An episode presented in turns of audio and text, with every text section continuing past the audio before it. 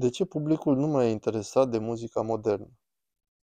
Samuel Andreev, compozitor Acesta e cu siguranță un sfat pe care l-aș da oricărui compozitor. Fii foarte atent cu cine lucrezi. Asta deoarece interpretul este fața publică a operei tale și este tot ceea ce aude publicul. Este foarte important. Și este un sens în care, deoarece compozitorii vor să aibă spectacole, vor ca muzica lor să fie cântată și sunt motive evidente pentru asta. Dar o interpretare proastă poate face atât de mult rău și mai ales dacă există o singură înregistrare, mai ales dacă există o singură interpretare. Asta e tot ce știe cineva despre acea piesă. Și acea înregistrare poate exista zeci de ani. Cine știe cât timp. Iar dacă înregistrarea e publicată, atunci vor exista copii ale ei pe perioadă nedeterminată. Și asta va fi ceea ce vor auzi oamenii despre acea piesă. Și sunt multe compoziții pe care le cunosc din secolul 20 pentru care există o singură înregistrare. Și dacă e o înregistrare proastă, oamenii nu vor ști asta neapărat. Așa că este important să fii extrem de atent cu cine alegi să lucrezi. Și cred că epoca în care era posibil să fii poate puțin mai lejer cu asta, fie pentru că era mereu promisiunea unei interpretări viitoare, fie pentru că nu totul era neapărat înregistrat, cred că acea epocă s-a încheiat. Luigi Gaggero, dirijor. Cu siguranță.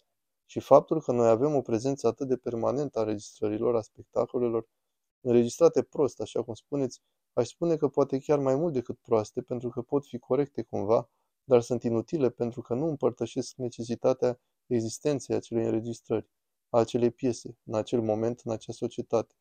Și deseori asta lipsește în interpretări și cred că acesta este motivul pentru care multor oameni nu le mai pasă de arta modernă în general, nu doar de muzica modernă, pentru că poate ascultă odată ceva și spun, este plictisitor. Și problema este că au dreptate, pentru că este plictisitor. Poate nu pentru că compoziția este proastă, ci felul în care este interpretată nu reprezintă vocea sau nevoia unor oameni. Munca interpretului, atunci când nu și a compozitorului, este complet deconectată de vocea comunității. Ceea ce vreau să spun ca să dau un exemplu. Furtwängler. Fiecare notă a lui Furtwängler indiferent dacă vă place sau nu interpretarea lui, dar în orice caz este clar că toți cei care îl ascultau la vremea lui puteau să se recunoască. Puteau vedea că Furtwängler reprezenta un vis, un vis idealist, sau ceea ce ei și-au dorit să fie ca societate.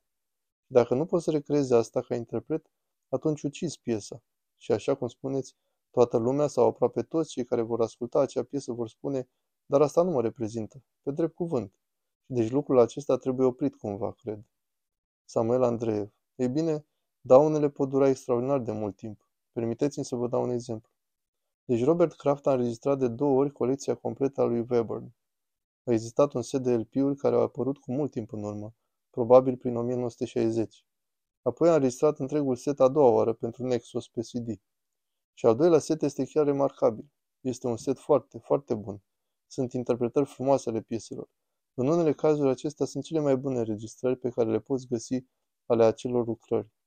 Primul set este însă destul de rău. Nu este neapărat vina lui Robert Kraft. Piesele erau necunoscute. Interpreților le-a fost extrem de dificil din punct de vedere tehnic să le interpreteze și cred că nu era neapărat evident în anii 1950-1960 cum ar trebui să fie interpretată această muzică. Problema este totuși că primul set este cel pe care l-a auzit toată lumea. Și deci acele spectacole care în primul rând, tehnic sunt foarte slabe. Sunt dezacordate, nu se sincronizează. Acesta este un lucru, dar este și faptul că interpreții se chinuie să înțeleagă ce cântă și nu prea reușesc. Există o deconectare, cred, între dorința de exprimare în compoziții și ceea ce interpreții sunt capabili să facă cu ele. Și asta a afectat într-adevăr reputația lui Webern într-un mod negativ pentru foarte mult timp. Și nu doar datorită înregistrărilor lui Robert Kraft, ci și a primelor spectacole, au fost o mulțime de lucruri. Erau puțini oameni care știau să cânte acea muzică, dar foarte puțini o făceau. Deci, evident, până în acel moment, Webern era deja mort, deci nu putea să facă nimic. Nu putea interveni personal. Dar spun asta doar ca un avertisment pentru compozitori că trebuie să luați asta în serios.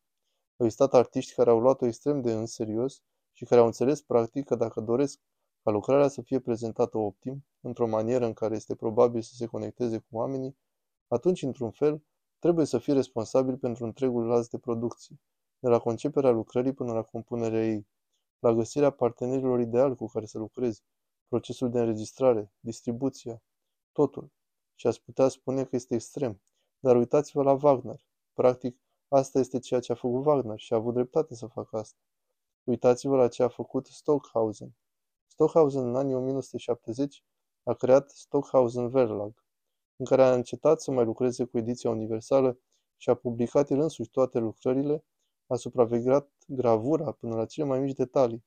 De fapt, el a avut un copist muzical care a locuit cu el în casă 25 de ani, pe același hol unde el compunea și l-am întâlnit pe acest tip. De fapt, și mi-a spus că da, era foarte implicat, că îi spunea, nu e forma potrivită a capului de note sau nu așa ar trebui să fie scrisă această pagină.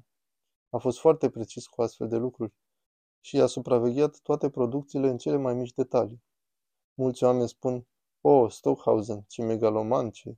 Dar eu zic, bravo, Karl-Heinz, a fost un lucru bun ce ai făcut. Cine altcineva ar fi făcut-o? Ai putea spune că poate e mai bine să fii puțin mai lejer cu lucrurile. Dar din nou eu nu prea sunt de acord. Un alt exemplu este cineva ca Philip Glass sau Steve Reich. Ei și-au creat nu doar propriul public, ci și condițiile pentru ca muzica lor să fie diseminată de la zero. Și pot spune, în fine, sunt mulți oameni care spun că Phil Glass este un compozitor mai degrabă comercial, sau că lucrarea lui nu este neapărat întotdeauna la cel mai înalt standard. Dar trebuie să admiri asta, trebuie să admiri. Mie mi se pare asta infinit mai admirabil decât atitudinea unui compozitor universitar care scrie piesele, apoi așteaptă, lasă ansamblul universitar să le interpreteze pentru 20 de persoane și atunci nimeni nu le aude. Asta nu e admirabil. Da,